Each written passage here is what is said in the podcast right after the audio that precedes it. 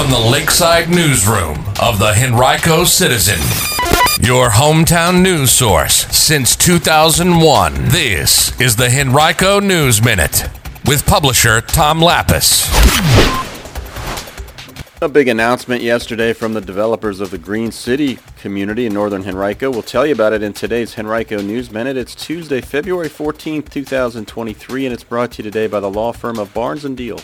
And now for the news. Some big news yesterday at Green City where the developers and Henrico County officials announced that they have selected a management and operations company to oversee the new 17,000 seat arena that will be built there.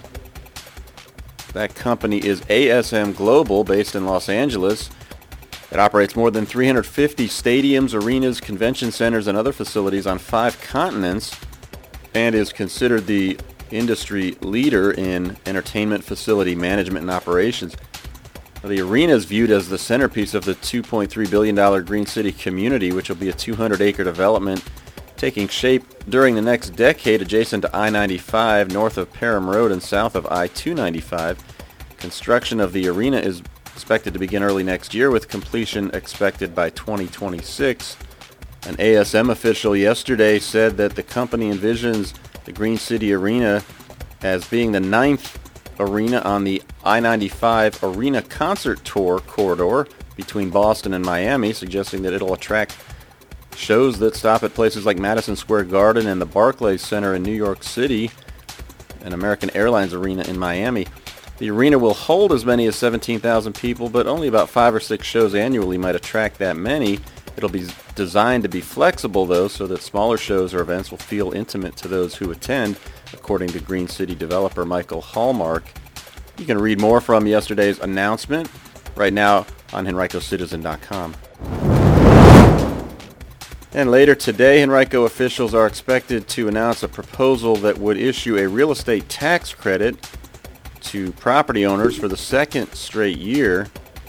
Last year, county's Board of Supervisors approved a 2 cent real estate tax reduction and also a 2 cent real estate tax credit. The county, in essence, gave up $20 million of tax revenue through those two moves.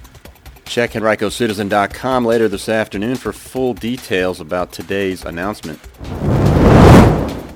Well, some proposed changes to a corridor in Henrico's Far West End will be the topic of a meeting tomorrow night at Short Pump Middle School where officials will discuss safety and mobility improvements that are planned for Shady Grove Road and Old Nuckols Road west of Twin Hickory and east of Wyndham. The meeting will be held from 5.30 to 6.30 p.m. at the school at 4701 Pouncey Tract Road. As part of this effort, the county is planning to build accommodations to improve pedestrian access and safety. The $2 million project is expected to begin in the spring, but first officials want to receive input about a few possible options, among them a possible roundabout at the intersection of Shady Grove and Old Nuckols Road. You can visit our website, henricocitizen.com, and look for this article to find a link to details about the project.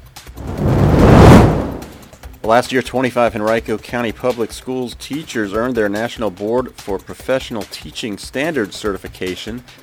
That was more than any other school division in Virginia and more than all but 15 in the nation. National Board certification is considered the profession's highest mark of accomplishment.